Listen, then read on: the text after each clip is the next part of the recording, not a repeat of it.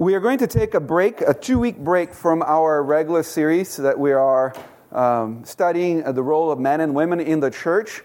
Uh, today, we're going to consider something I'm going to tell us in a second what it is. And then next week, we're going to actually consider, consider a little, talk a little bit uh, about the biblical foundation of the, um, not the biblical foundation, but the foundation in, on which the United States was founded and uh, how Christianity kind of runs, ran, through all of this as we um, you know, celebrate the Lord's Day and secondarily the Independence Day, uh, which seems like these days are supposed to be embarrassed of it, and we shouldn't necessarily be embarrassed of it.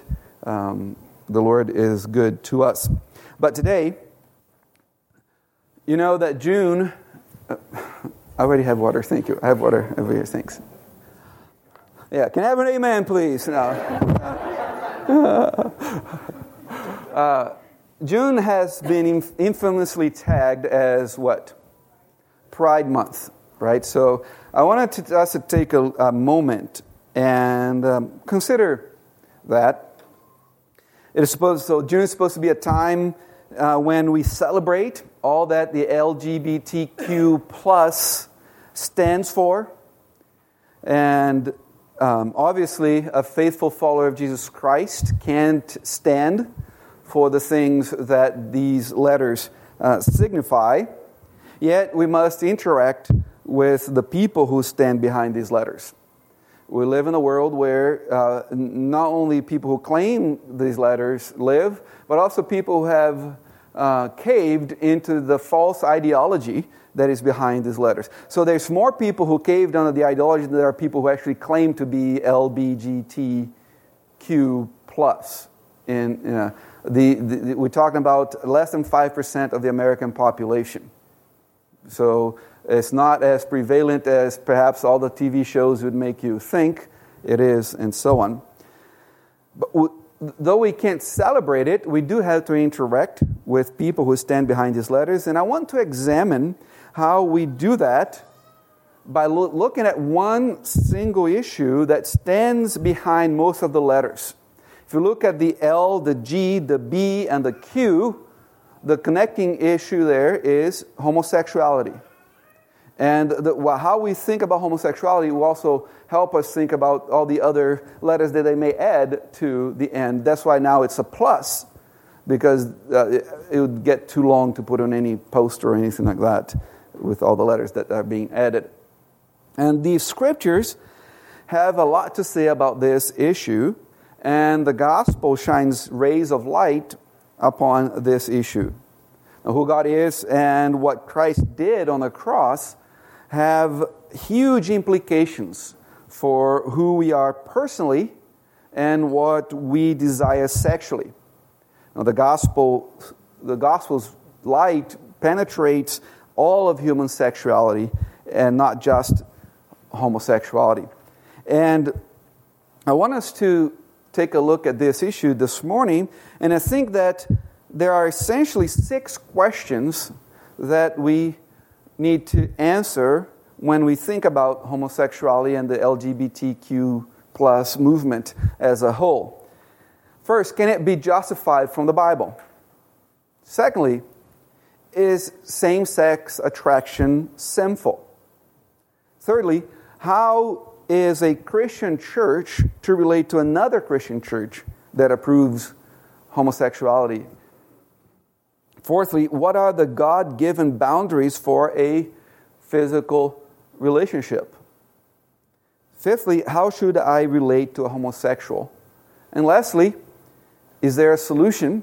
And in good Presbyterian fashion, in the way that, uh, you know, from a person who really ha- enjoys the Puritans, I will answer these six questions with 10 answers uh, as we go on uh, uh, uh this morning. And the first one is, is can it be justified from the Bible? And the answer is that homosexuality is sin. Any way you cut it, it is sin. Why? Well, because the Bible says so. Look at what it says in Romans chapter 1, verses 22 through 27. It says, uh, uh, professing to be wise, they became fools and changed the glory of the incorruptible God into the image made like corruptible man, and birds and four footed animals and creeping things. So that's the rebellion of the natural man.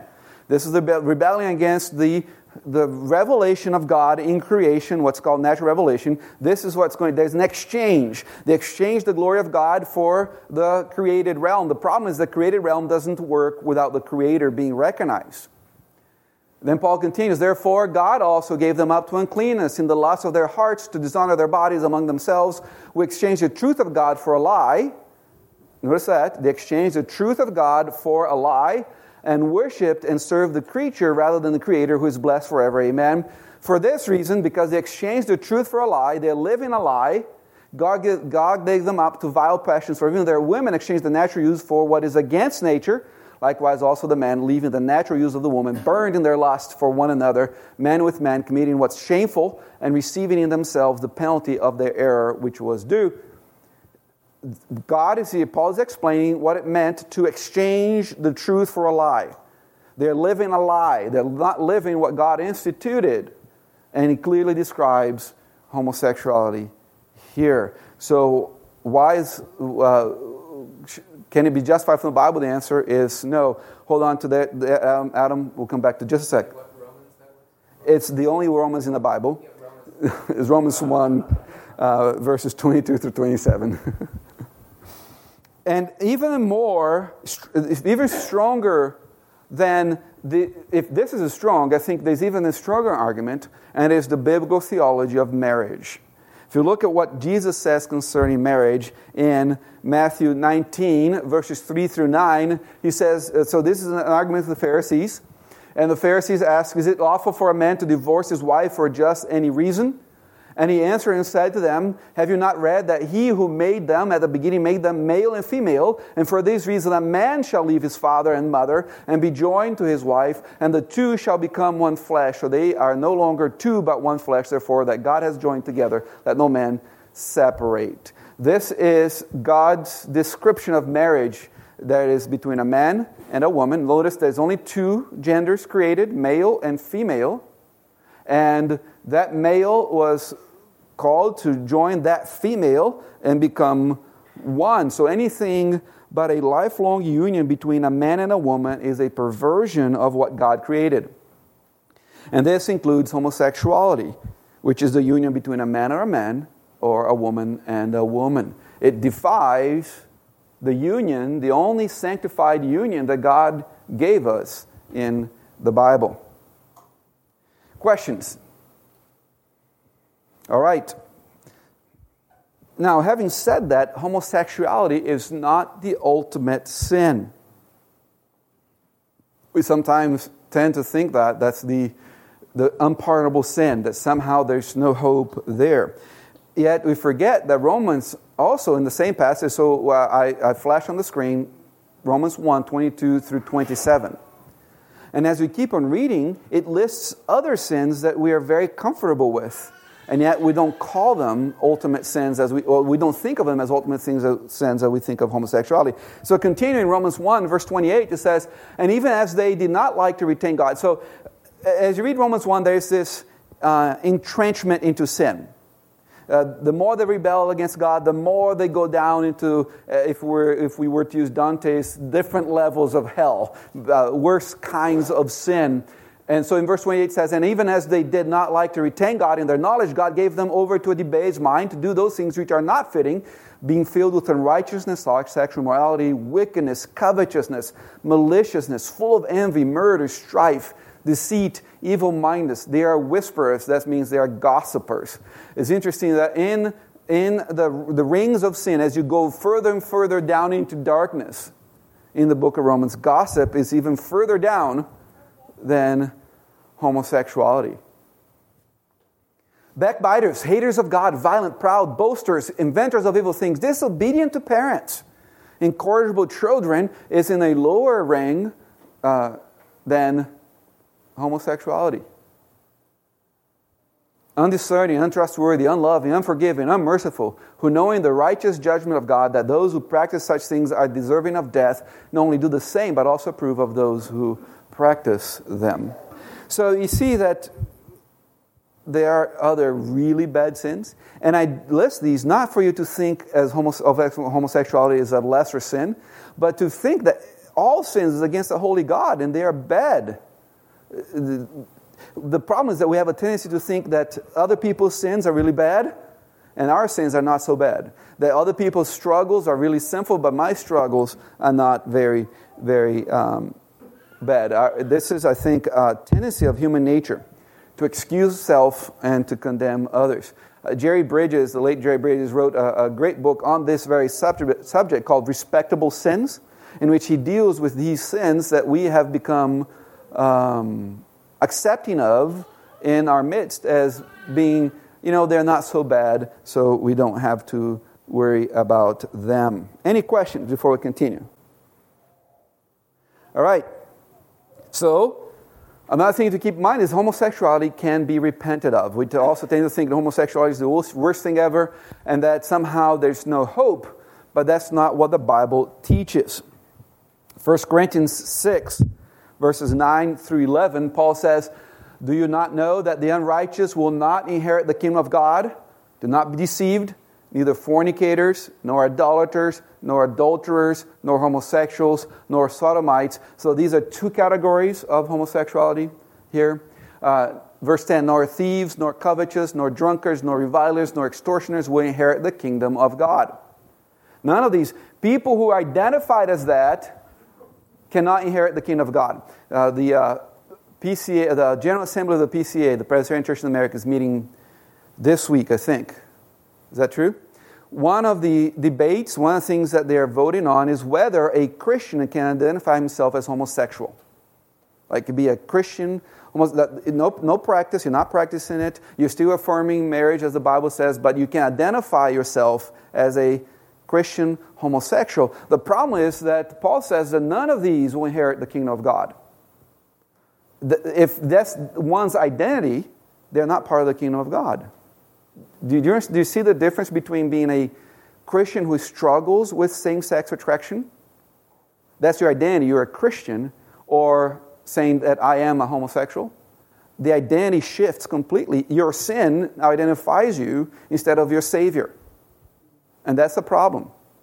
But Paul continues, he doesn't stop there. He says, in verse 11, and such were some of you. These are wonderful words. Such here is plural in the original language and encompasses the entire um, all the categories is listed before, including homosexuality. And such were some of you, but you were washed.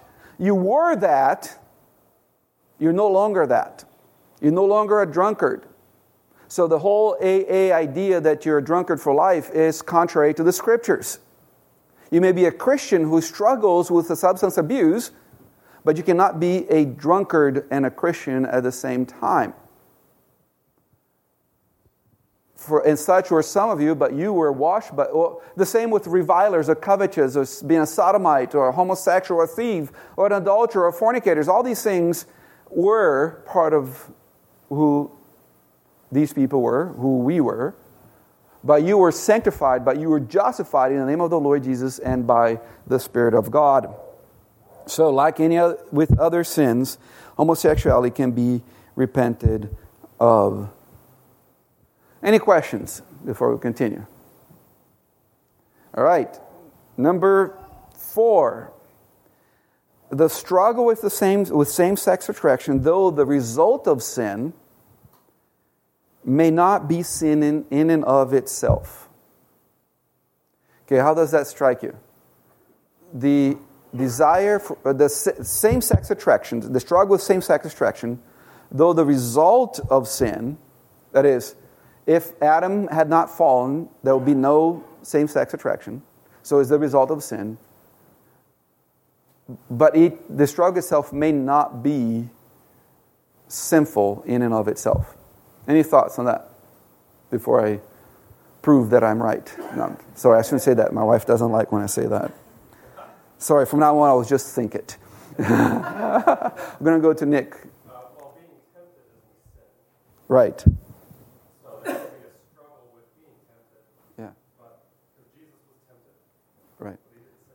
And temptation is only temptation if it has some hold on you, right? Uh, nobody can tempt me with kale. right? I mean, man, I was really tempted to eat that kale salad, but I, I resisted it. That's not really what temptation is, right? Temptation has to be something that has some sort of hold. You know, uh, Lois brought banana cream pie for dessert today. There's, Nick is not tempted to have that for dessert because there's no hold on him. Levi.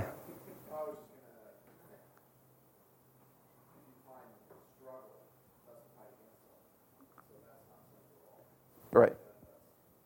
It may be, it may struggle, we may struggle sinfully, but it's not necessarily sinful. Andrew?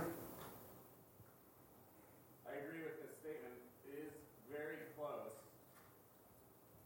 to the argument made by those who are advocating revoice. They're going to make some subtle spins on that. I think it's, I think it's infinitely far Yeah, because this is one who identif- his, ident- his identity is in Christ, not in his sin. If your identity is in your sin, then the, the struggle is sinful. Because that's where it really starts, is where is your identity? Yeah, I guess maybe I'm just making the comment for those who aren't aware of the logic of advocates of revoice, which want to say that homosexual practice is sinful and that you should not embrace any of the actions. And they would probably even say fight against those. But, and this is where the subtle difference is, but it's the difference of the world. Right, but that's my, my point is not a subtle difference. It's a major, explicit difference in the Bible. People may be mi- mistaken. So, yeah, it, it, In how it's stated, you could, right? No, I think what I'm saying here is diametrically opposed to, the, to what's going on elsewhere. So let me just prove this from the Bible first before we open it, because we're going in the direction that was not what I had planned. Um, so all I'm saying is that though the same-sex desire is the result of the fall, it in of itself may not be sinful. James says, "Bless the man who endures temptation." Right. So he's enduring, tempt- enduring tempt- There's a temptation to do something, and again, a temptation has to be something that has a hold of you. Otherwise, it doesn't qualify as uh, a temptation. So bless the man who endures temptation, for when he has been approved, he receive the crown of life. So the, the, the resisting the struggle, resisting the temptation, is actually a, uh, by God's grace, will result in a blessing from the Lord that he calls a crown of life, which the Lord has promised to those who love him. Let no one say when he's tempted, I am tempted by God, for God cannot be tempted by evil, nor does the he himself tempt anyone, but each one is tempted, and this is important. Each one is tempted when he is drawn away by his own desires and enticed. Then, when desire does what? Gives, has conceived, it gives birth to sin. So there's a, there's a moment in which the struggle is not sin, and then it becomes sin. You see that? So just the struggle itself may not be a sinful thing as long as you're um, struggling with it uh, and not just giving yourself to it. All right? Danita, you had your hand up.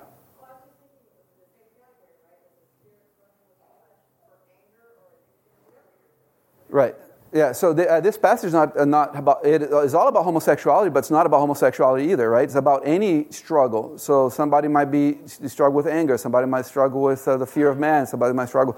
But the, the struggle itself is not necessarily sinful. The temptation to fall into that sin is not the sin itself. Yeah. Five, if you're counting.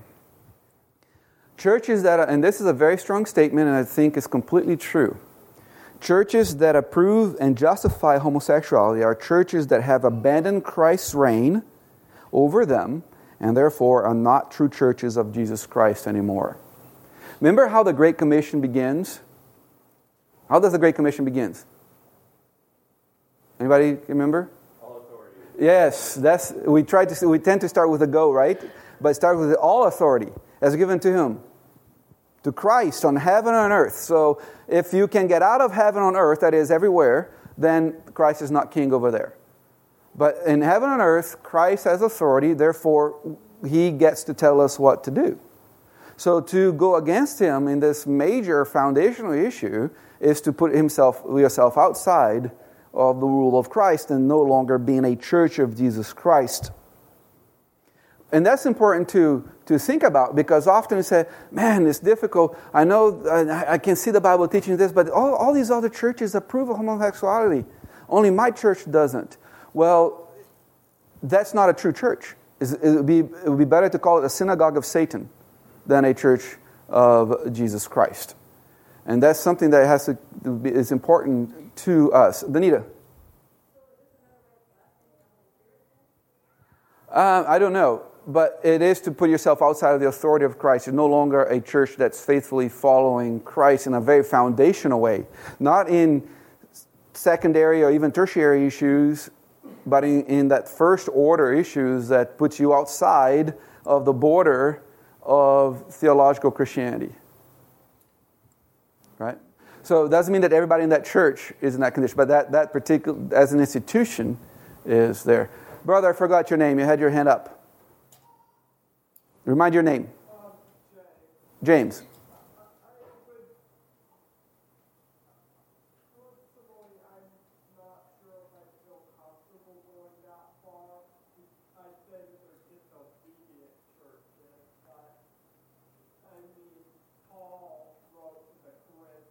Mm-hmm.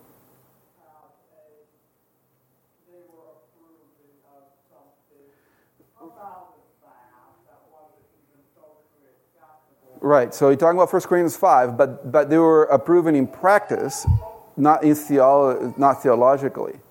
Churches that say the Bible teaches that homosexuality is okay is a different way than just being misguided in your practice. So that's, that's a major issue. When you change your statement of faith to include the LGBT movement as a, a viable option for Christians, now you've gone beyond, I think, what you can find in any church of the New Testament. And on top of that, Corinth did not have the whole New Testament. We do. We have the entire revelation of Jesus Christ. The standard for us is a little higher than it was for Corinth in the first century because now we have the entire revelation of Jesus Christ, and the church has been unfolding that for 2,000 uh, years as the Spirit works in that. So it's a, little different. I do not want to, you know, people say, I want to be a New Testament church. I don't. They, they, every one of those churches had all major issues. We want to be a church that's faithful to the entire New Testament, an entire canon of the scriptures. All right, next one, number six. God has given us loving boundaries, and that's important for us to understand. God created us as sexual beings. That's how God created us. We are sexual beings. We are men and women with distinct bodies that have been made in God's image. And the Bible emphasizes the importance of our bodies. So Paul says in 1 Corinthians 6:13, remember right after he says, "In such were some of you," he says, "Food, foods for the stomach, and the stomach for foods, but God will destroy both in, in it, but it and them. Now the body is not for sexual immorality, but for the Lord, and the Lord for the body. And this simple phrase, the body for the Lord and the Lord for the body, is a substantial starting point for understanding God's design for us as sexual beings. Our, our bodies have been created not only by God, but also for God. This is a very different starting point than most people have in our culture. Uh, we live in what's called a hedonistic culture. Whatever feels good, do it. Whatever feels good right now, whatever brings the most pleasure to, the, to your body, do it right now. What we are driven today by whatever can bring our bodies most pleasure and what we can eat, touch, watch, do, listen to, or engage in to satisfy the cravings of our bodies is what we should do. That's what should guide us. We are swimming in a cultural ocean that cries out with every wave gratify your body. Whatever your body wants, you do that. But that's not how God created us. God created us as sexual beings ultimately for His glory and not for our gratification. And glorifying God is actually the way to experience the greatest satisfaction in our bodies. Uh, if you look at the very last be, uh, uh, part of that verse up there, it says, The Lord for the body. The Lord is in, for our body. He is in favor of our body. He wants us to enjoy our bodies in the boundaries He's given us. Not only are our bodies, uh, uh, not only are our bodies designed for God, but He's devoted to our bodies. God wants us to experience the maximum joy for which our body is built. And as the creator of our bodies, He knows what will bring them the most pleasure. So God didn't tell us there's male and female, and that's how male and female enjoy each other because He was a mean God and wanted to limit us. But He, wanted, he did that in order for us to express our humanity and uh, being made in the image of God to its fullness. It's not to reduce our enjoyment of life, but to increase our enjoyment of life that God made things the way that He did. And this takes us back to one of the core truths of the gospel God loves us and is for us and not against us. Right? That's what uh, Romans 8 tells us. And then Romans 8:32 tells us that if he gave us his son, which was the most precious things to him, what is it that he's going to keep from us? Nothing. So he's not keeping anything good from us. What he revealed to us as our sexuality, as male and female, is the best thing for us. So that's why God, in His love, gives us boundaries for our bodies. He loves us and knows what's best for us. He desires to protect us from harm and provide us with something greater than we can see. And uh, I think these simple truths help us to see more clearly what we are doing when we ignore God's good instructions regarding our bodies. It is out of love for us that God did and does things the way that He has done. And God designed a man's and a woman's body to join together as one flesh in marriage. And that's the purpose for our sexuality. Any questions about the boundaries that God has given us to express our sexuality? All right, number seven. Are people born homosexuals? Are people born homosexuals? So the answer is yes and no. Right? I think uh, we have to. Uh, uh, it's it's foolish of us to say just simply no. Um, we are all born sinners, right? We're sinners from actually from the moment of conception. We are we are sinners not after we leave the womb, but in the womb we are sinners. Uh, a while ago, our family listened to some uh, lessons on uh, child rearing by John MacArthur. And it was so difficult. For, I mean, it was, the practical part was really good, but it was so difficult for him to get there because his theology didn't back up what he was saying as far as God's relationship to the children. And, you know, and he ended up saying that if the child dies within a certain age, then uh, it's, it's, it's innocent, so it goes to heaven. And, and, but they're sinful at the same time. And uh, so his theology didn't, the practice was great, but the theology didn't help him get there. Well, we believe that we are all conceived from the moment of conception. We are sinful and we are all born capable of homosexuality.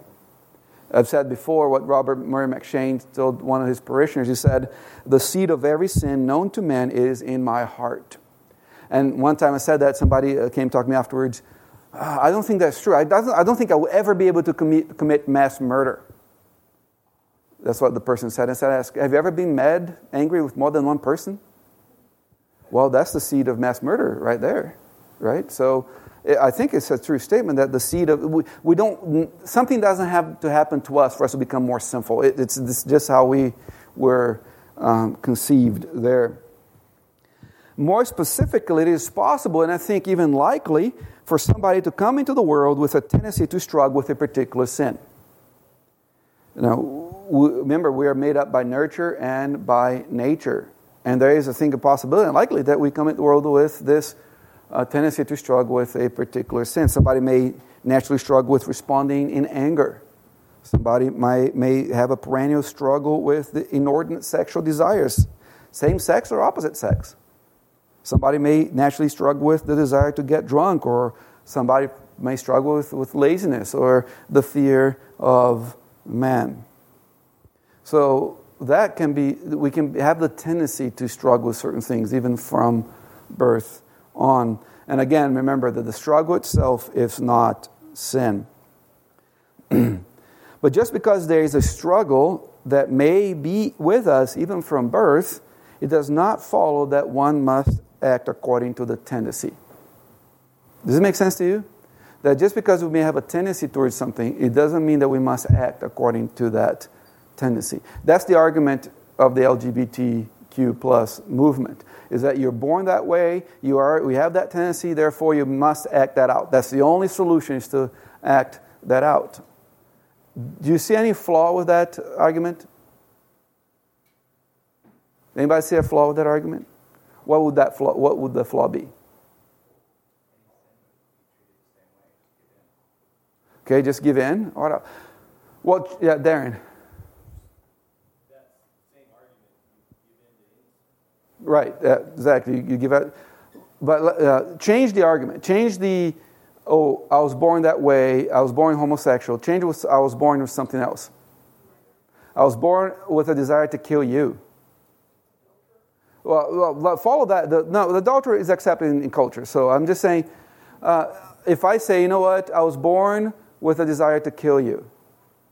So, following the logic, in order to be fulfilled, I must live out that desire.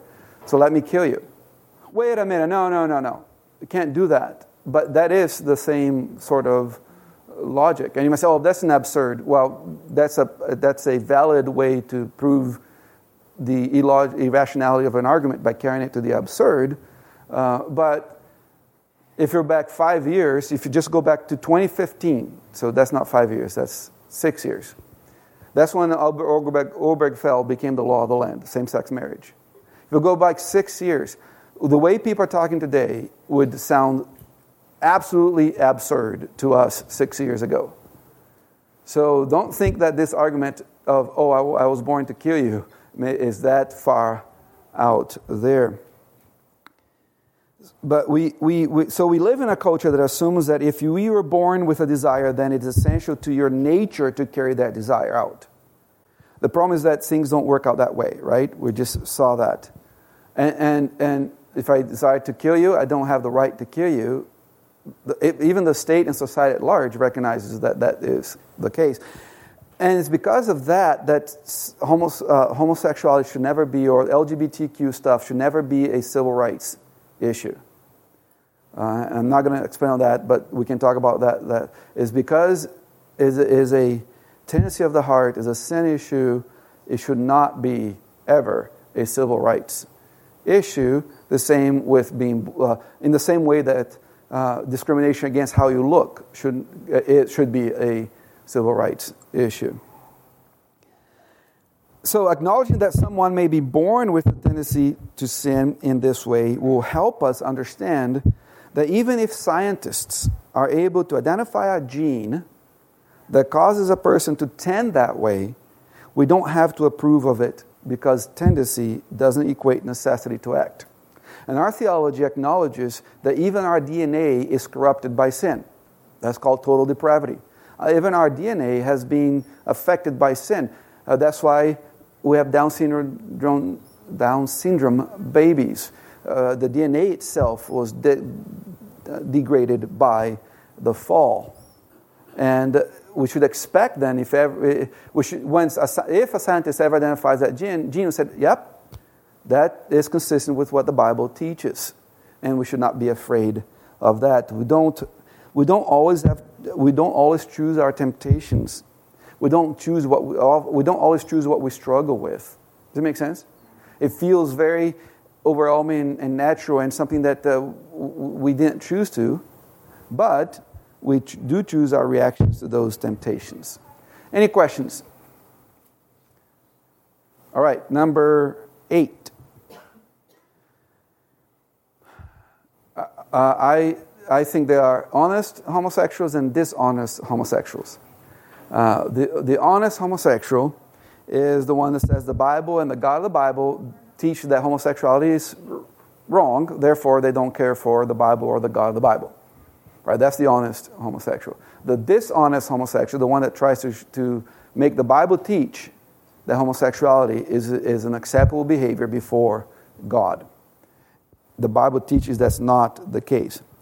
But they bring some arguments. They say, well, you, you, you are misinterpreting uh, what the Bible says concerning homosexuality. For example, they say, uh, you know, you're all familiar with the story of Sodom and Gomorrah, right?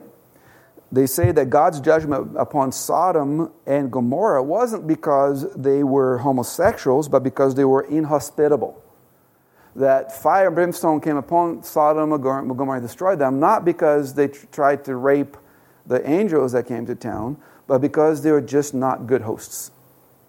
They were inhospitable to them. The old man had to bring him into his house, or Lot had to bring him into his house, and you know they were just banging on the door. They were not polite people. That's why God joined, uh, destroyed them. The problem with that is what the Bible says about Sodom and Gomorrah.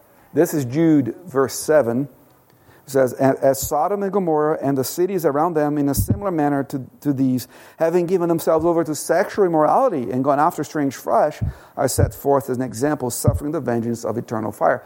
So, why is it, according to Jude, why was Sodom and Gomorrah destroyed as an example of eternal punishment? Because of their sexual immorality, not because of their being inhospitable. Are we with me in that answer to that? Well, they also say, that the Bible only condemns homosexual activity that is in the context of idolatry. You know, say, you know, what God is forbidding is for you to be a homosexual in, the, in, in a false God's temple, where you're going to do practice homosexuality in order to worship a false God.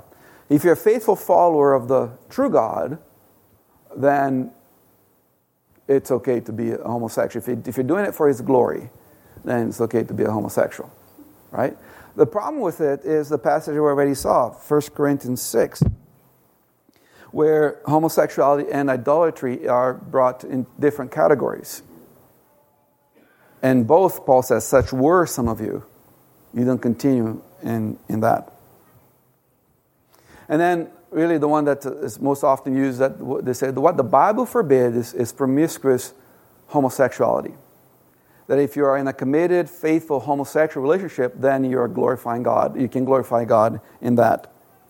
The problem is there's one major problem with that argument. What is it? The theology of marriage. How God describes marriage, how God describes what sanctify a sexual union between two humans. That would be contrary to this idea that uh, the Bible is only condemning um, pro, pro, unfaithful homosexual uh, uh, behavior. Questions? So it is really, if, you're, if you have a high regard for the authority of the scriptures, you have a high regard for the words that are in the Bible, uh, it's very difficult to justify homosexuality, uh, you know, uh, and all the, the letters in the LGBTQ plus slogan. Now, what's the solution? We're in Sunday school, so a Sunday school answer works. Jesus is the solution, yes. The gospel is the solution. Isn't that what Paul says? It was Christ who changed them. Such were some of you. It was through the gospel, it's through Christ that they were cleansed, just like we have been cleansed. Uh, and it is then bringing the gospel to bear that it is the most liberating thing to do. Um, we don't have we have two minutes, three minutes.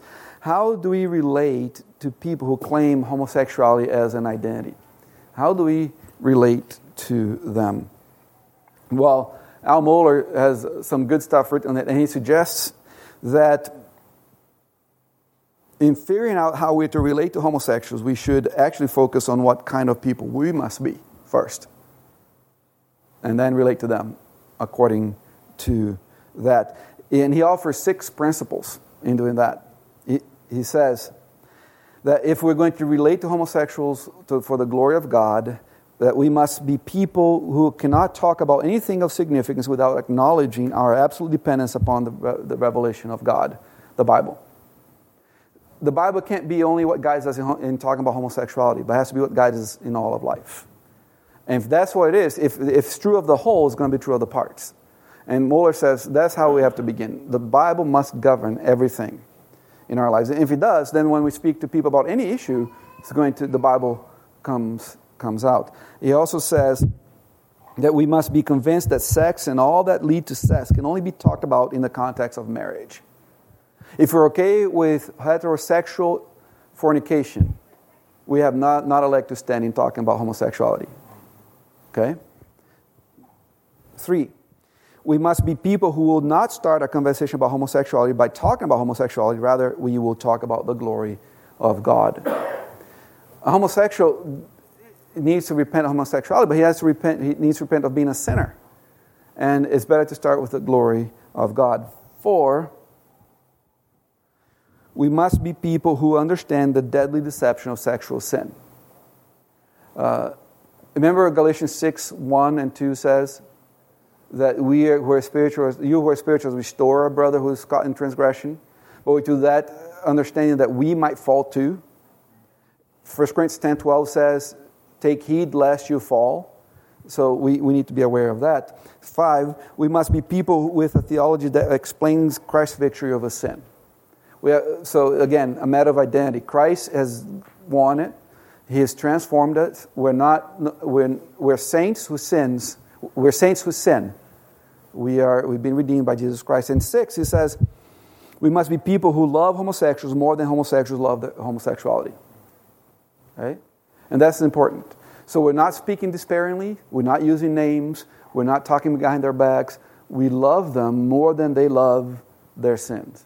And then I would like to add two to Mohler's. One is we, we must be people whose marriages are God glorifying, Christ exalting, that homosexual desire that type of union. And I think the church is losing this battle largely because our marriages stink. And it's not something that really is attractive to the world. And lastly, we must be people who know the cross and its power. Mm-hmm. Jesus Christ must be working in us. We must be just enamored and consumed with Him and the cross and the resurrection. That's the kind of people that we need to be in order to relate to homosexuals in a way that blesses them and glorifies God. Any comments before we close? All right, so when we pray, it would be great if we could grab a chair. There's some chairs still there. There are chairs in the Sunday school rooms. Grab a hymnal uh, uh, and take it outside and uh, start setting up there's a pattern set up there. We just try to follow, find shade, and go there. Let's pray. Father, thank you that you're a God who speaks to us and that you are uh, clearly uh, clear in the way that you speak to us uh, as your Spirit opens our eyes. Enable us to follow you faithfully in every area of life. For asking Jesus' name, amen.